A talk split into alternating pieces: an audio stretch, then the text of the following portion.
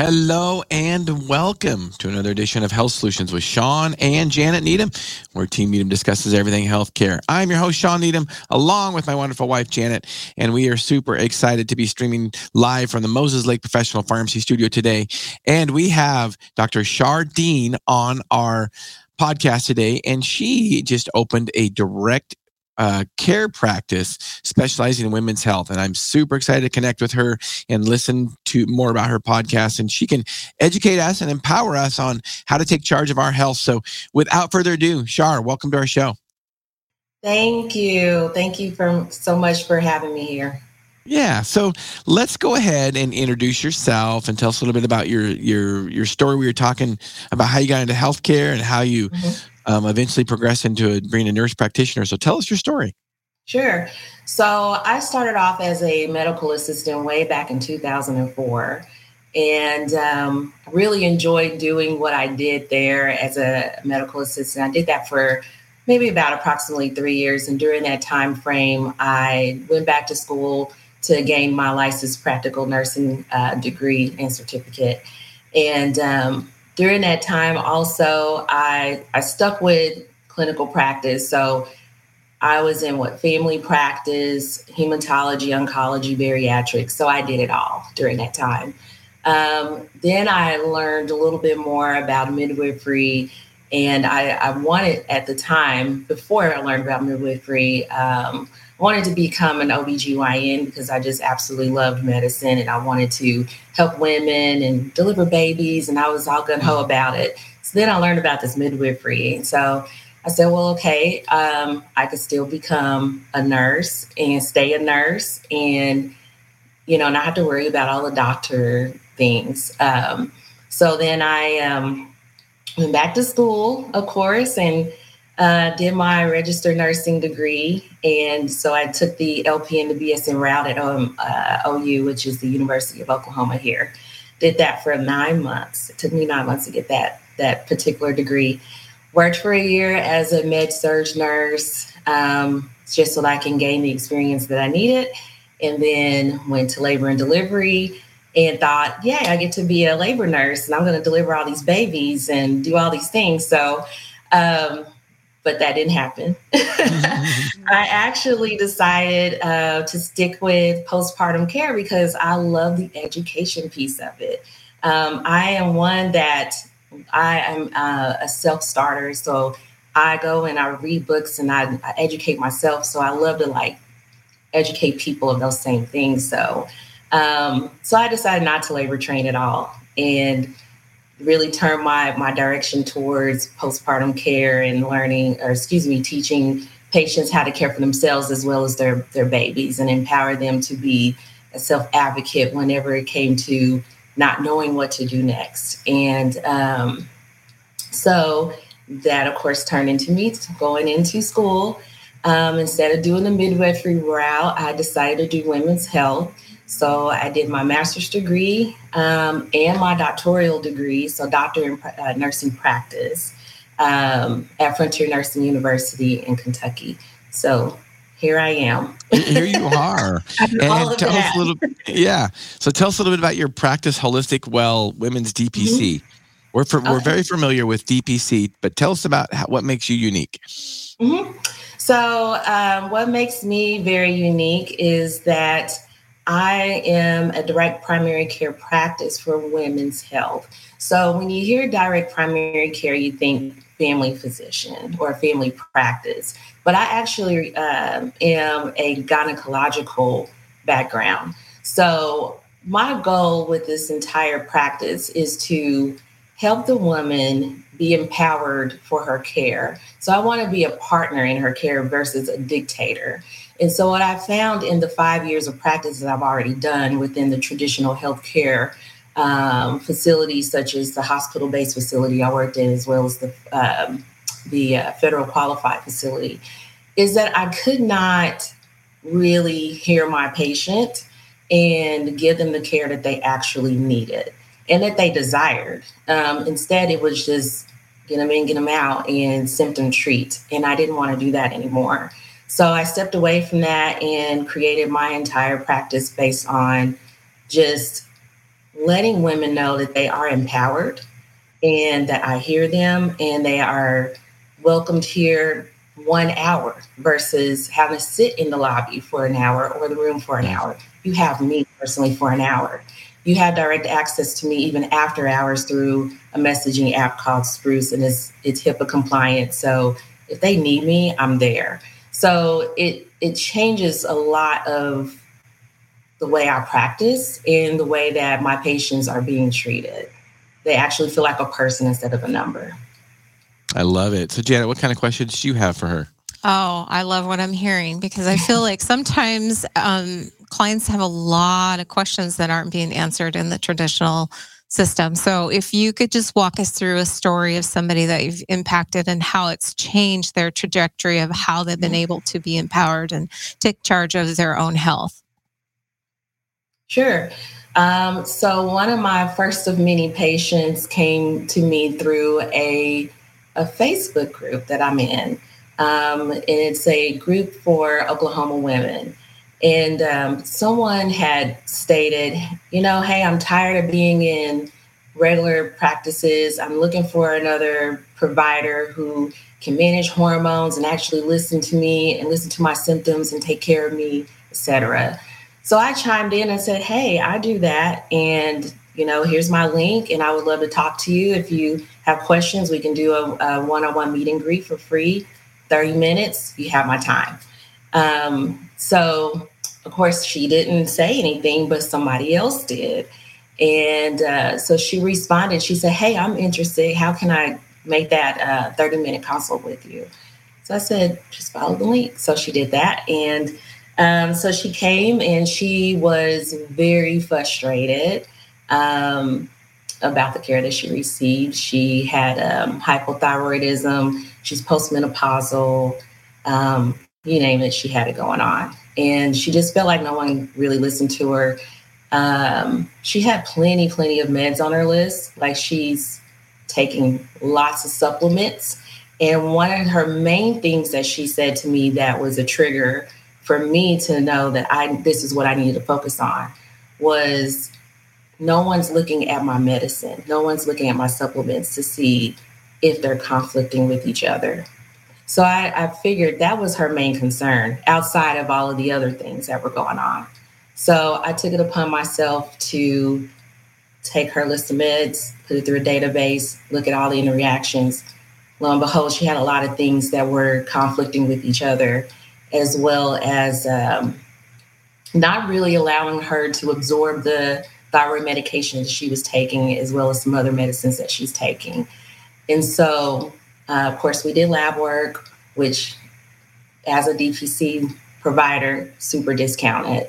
She was very surprised at how discounted it was. Um, I mean, we looked at everything. We looked at all of her hormones, her thyroid, everything, and it cost her no more than forty dollars. Wow. Um, and she was just like mind blown from that because she said her doctor did the exact same labs and she received a $200 bill from her insurance just to do the same labs that I did for $40. So, um, so once we got our labs and looked at all her meds and all, all of those things, um, we got her all kind of situated, took her off some things, added some things, and We've done a four to six week follow up within this last couple weeks, and her labs look great. She's starting to feel a little bit better, and she's actually absorbing her thyroid medicine now. So it looks like it's starting to work now. So, um, but yeah, I mean that's just how it is. It's I, it's very individualized here, and I try to listen to my patients and just make sure that they are taken care of as a whole person we love to hear stories like that. And um, I think that you're doing the right thing with going to a direct primary care practice model um, because in the just like the patient you just the story you just shared um, she was in the traditional model the um, healthcare professionals she was seeing you know are dictated how much time they can spend with a patient based on mm-hmm how much the insurance is going to reimburse them. So your care is not always the best. Um, that's why we really believe in promoting, um, you know, patient paying for um, instead of in a third party paying, but a patient paying for their health care because it gives them the ability to get better care. And if they don't get better care, they can tell you right away and you'll have to fix it. Whereas in a third party system, when insurance companies paying the bill, that's not the way it works. Do you have any comments mm-hmm. about that, Char? Yeah, um, so that's that's one of the main primary reasons why I decided to do what I do because I began to be a part of that systematic loophole of, like I said, get them in and get them out. And I felt like I was spending more time documenting, checking off the boxes for quality measurements, spending more time in meetings so that we can make sure that we're documenting correctly versus actually taking care of my patients. So I totally agree with you on the it's better to pay for your care versus um, using the insurance to do so. Yeah. Well, one of the underlying themes that I'm hearing from you today, and, and Shawn and I have talked about this before, is patients don't feel like they're being heard. Mm-hmm. And a lot of times, if you're not listening to them, how do you know what the chief problems are? How exactly. do you know what they need to address in their life? It's checking off the box in the other scenario. It's not listening and, you know, that's something as humans we really need to be able to do is to hear what the problems are uh, in order to actually address them. So that's wonderful. And I'm sure, I'm sure a lot of women have felt discarded by the system, you know, mm-hmm. because a lot of times when I'm talking to them on the phone, they feel rejected. Is that the sense that you are, are gathering from these ladies? Oh, yes. Yes, definitely. Every day, all day. Um, that is that was once the theme of my practice every day. I had at least 10 of my 30 patients that I was seeing in a day tell me, Well, I've seen five providers already. What are you going to do anything? What are you going to do different? How are you going to manage my care any differently? And I just stopped them right there and I said, Well, just tell me your story. Let me know what's going on. Because ultimately, when you're listening to someone's story, especially a patient's story and, and, what they've been through, a lot of times they actually have told you the answer within their story. They just don't know that they already have the answer. So you have to provide that reassurance and then also guide them to to know what they need to do for themselves. They just want to feel like they they care, they matter. You know, they they want to feel like they are a person and they want to know that someone actually genuinely cares about them. And so, yes, I, feel like that is a theme of healthcare nowadays. Is not just women feel rejected, but men feel rejected too. Oh, true. Yeah. True. So I just think as a as a human race, we all kind of feel somewhat of rejection just because everything is just go go go go go, no one just stops and takes the time to listen. Mm-hmm. So tell us, what are some things that you routinely do for women, and what are some things that you like to do that you'd like to do more of? So routinely, um, I see a lot of patients for their hormones and um, also menstrual problems, and then um, birth control, of course, contraception. Mm-hmm. And so, some of the things that I absolutely love to do, believe it or not, is to insert Nexplanons. I love doing that. Um, that gives me my surgery feel. Um, yeah. But the other part of that is that I absolutely love helping women feel better, um, especially when it comes to their their hormone management. They they come in here tired. They come in here with hot flashes irritability, low concentration, low mood, low libido. And I absolutely love the reward at the end of it all when we're when we've gone through all this journey together and they feel healthy and they feel better, they feel vibrant again, and they feel like they can manage the day, they can manage their their family, they can manage their self-care. And that is what's most fun about it. That's really neat because, you know, I think if we were talking about the business side of things, women really are the the spender of our healthcare dollar. Mm-hmm. So for them to be in the power of being able to direct it in a way that their outcome is in, improved and also like you touched on it's not just the woman that you're helping. If she's feeling better and she's going home, it's her family that's going to um, benefit from this and her friends and, and people around her. Because if we're all feeling better, then, uh, uh you know, our day to day life, people around it, it's, it, it keeps yeah. transcending to, you know, we share it, we touch it, we move yes. it on to somebody else, you know. Mm. So that's very powerful. Yeah. Well, and, and very like you said rewarding mm-hmm. um, you mentioned that women's health you know balancing hormones is is rewarding and it's mostly what we do at our pharmacy is is balance hormones and it is rewarding and mm-hmm. and when you think about some of the things and I, and I know when you know when we've done it enough times it, some of these things might sound simple but you know it is fixing hot flashes for postmenopausal women is pretty simple actually mm-hmm. mm-hmm. um but how many women have went to multiple providers and or and they've been dealing with this for years. Yes. And and there's no reason for it in my opinion. No you're absolutely right about that. I i've seen it so many times and i'm just like we have all these different modalities that we could use to help manage this patient. We just got to make sure that it's all safe of course, first and foremost, and make sure that they can have these things. But, you know, it's not a, a one size fit all, you know, and that's why we have all the different types of things that we could use as providers to help patients feel better. So absolutely. So it looks like we have a comment. Can we stream that comment, Yahada? Let's see. I have a lot. Let's see. It says um, is this a family member of yours? Can you read that, Char? yes. I have a lot of unanswered questions about my thyroid issues, such as Graves' disease. Do you want to? Uh, thank you for the question. Um, you want to answer that question, um, Char?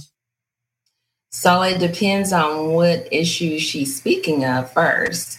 So we have to start there first and figure out what questions she directly has. Can she put a, an actual question on there. Yeah, well, it says yeah, yeah, that's true. She said such as Graves' disease. Let's talk about Graves' disease, just just briefly. Mm-hmm. So with Graves' disease, um, you know that's it's a very tricky one because many providers they start off with just a thyroid stimulating hormone, which the thyroid stimulating hormone is the uh, hormone that is transferred from the pituitary gland and it tells the thyroid gland to go ahead and excrete the actual hormones T3 and T4. There's other things that play a part in that, but that's just the basic. Um, so once you get that TSH, that's where providers like like to stop. They don't see it elevated or too low. They don't do anything else. But it's very important to look at that TSH and then that free T3, free T4, and et cetera.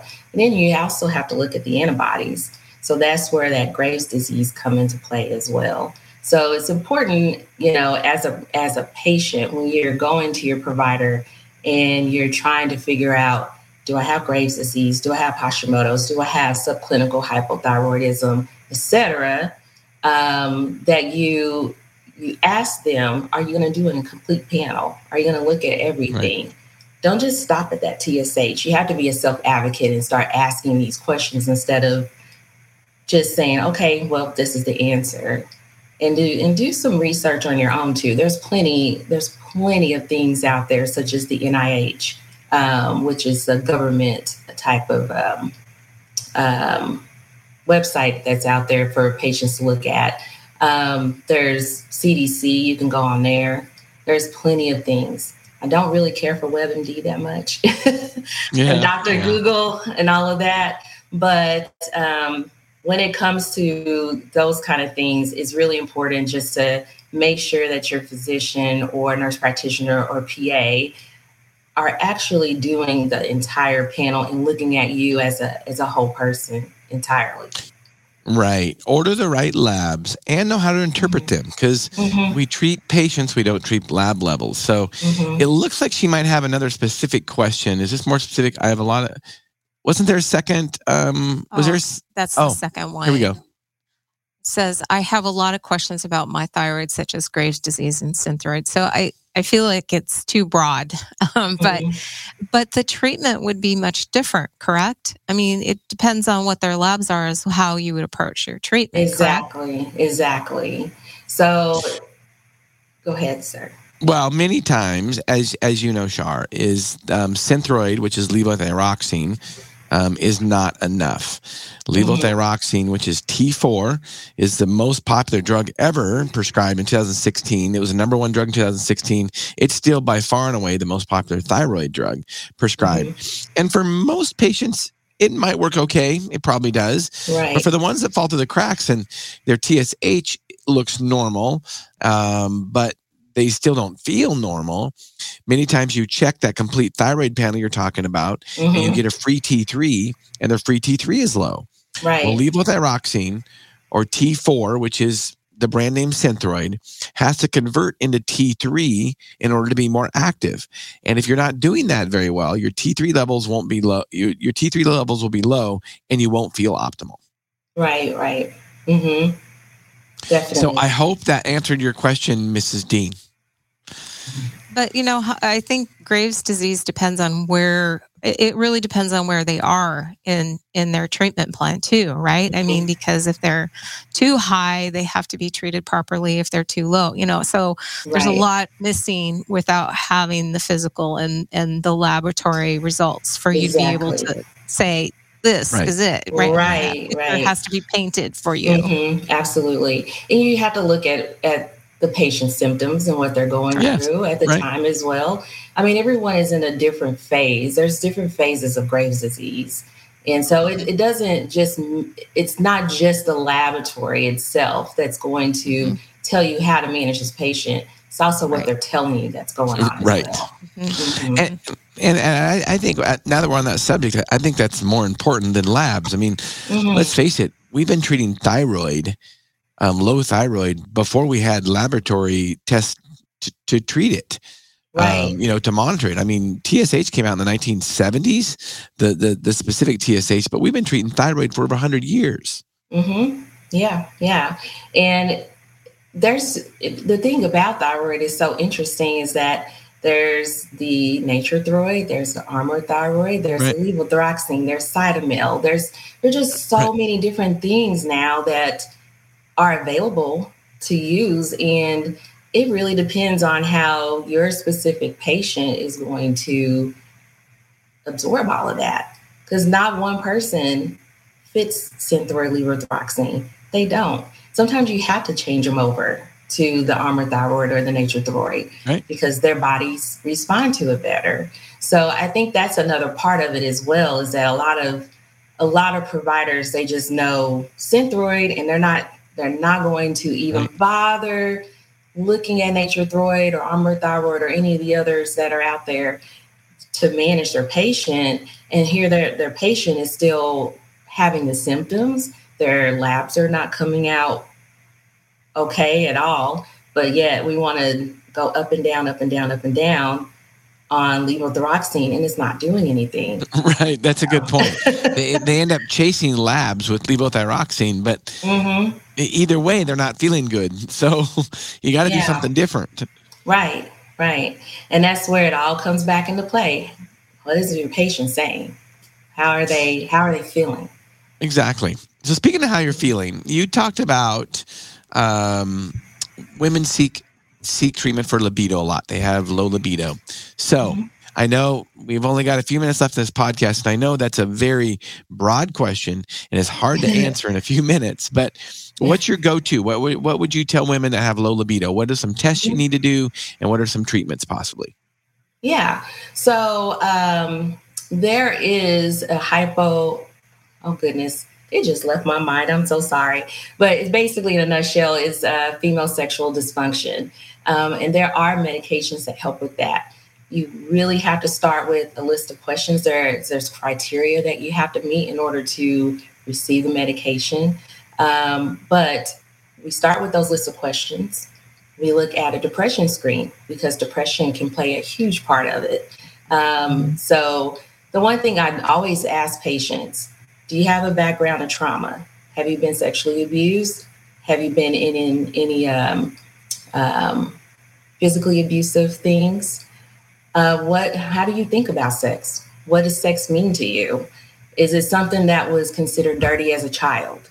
And what what's your relationship now? So all of those things they they play a huge part in libido, especially for women because we're up here. And yeah. so when we're up here, and if this is working right, then the rest of us are are kind of following through. And so we do start with those things first in office. We have those deeper conversations.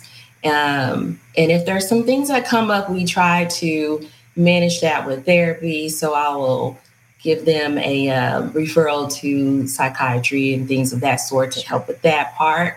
Um, but then we go into the lab, so that's your estrogen, your testosterone levels, and we're not just talking about total testosterone, talking about the um, the uh, free and total testosterone, and then also their DHEA, all the things that make a woman pretty much progesterone, FH, all of that good yep. thing, FSH. Um, so we look at those things and we make sure that those are balanced first. And if those look balanced, then we start looking into what can we do for self-care because we start with self-care. We start feeling good and feeling relaxed and sexy then it makes our libidos naturally Absolutely. go up as well. So I try not to push a lot of the medications on women. You know, I try to do more of a mental health aspect because it starts there first. And if we need to go into the medication, then we will. Yeah, I, I agree with that. And I think, you know, since Shawn and I do work with a lot of hormones, I talk to a lot of women that are perimenopausal and menopausal. And mm-hmm. sometimes it's just that change in their life that's happening, you know, so right. balancing those things just comes into play. If they can't sleep, if they're mm-hmm. dry and, mm-hmm. and it's painful. I mean, so listening to them again is the key thing I'm hearing from you because how do you address that if you haven't been heard that, hey, you know, I was fine all the way up until this point, and I'm right here. I, I no, right. this is frightening to me. This hurts. I don't, you know, it's just, and you know what I've told some of my clients is that, you know, we as a society sometimes we've been told as as ladies that it is maybe a bad word, but at mm-hmm. the same mm-hmm. time, it's a form of communication between you and your partner. And Absolutely. if we ignore that, that is that is traumatic to both of them. You know, mm-hmm. I, I've had, I think Shawn and I have um, talked about this before. I had a local physician that just told the lady, here's some lidocaine, live with it. Yeah, that's not fair. Uh, no, no, no, no. no. Not, uh, it's horrible. So, yeah. yeah. Yeah. So as we wind this podcast up, Shar, um, tell us what you have a passion for.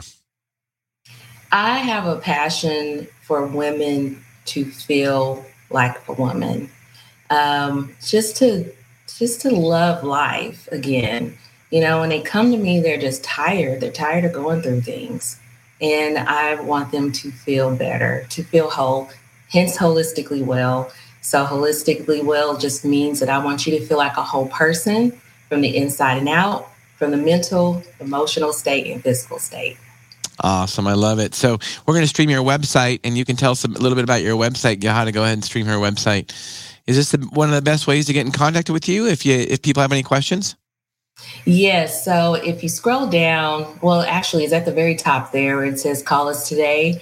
Um, so that phone number comes directly to me on my personal cell phone um, through the app that we spoke about earlier, and um, I do answer it all throughout the hours of the day. So my uh, clinic hours are Monday through Thursday, 9 a.m. to 4 p.m., and that is Central Standard Time. And then on Fridays, I am open at 7:30 a.m. to noon. Um, so even if a patient were to call after those hours, I do receive the, the message that states that I missed a call, they called and left a voicemail, or they did not. And um, I typically respond via text message back to them saying, Hey, I'm closed, but I will call you tomorrow. So they know that I, I did receive it. I love it. Well, thank you, Shar, for being on our, our podcast today. Uh, we wish you the best, and you've helped us realize our goal, which is to educate and empower individuals to take charge of their own health. So thank you for being on. Thank you. I, I appreciate you guys having me here. I appreciate that. And thank you, listeners and viewers, for tuning in to Health Solutions with Shawn and Janet Needham. Um, Thursday, I don't know who we have as a guest. Janet and I will actually be traveling to Moab. I have a three stage mountain bike race. I'm not sure if we have a podcast um, scheduled, um, depending on our schedule, but we will. We will check in with you. So thank you for listening to Health Solutions with Shawn and Janet Needham. Thank you.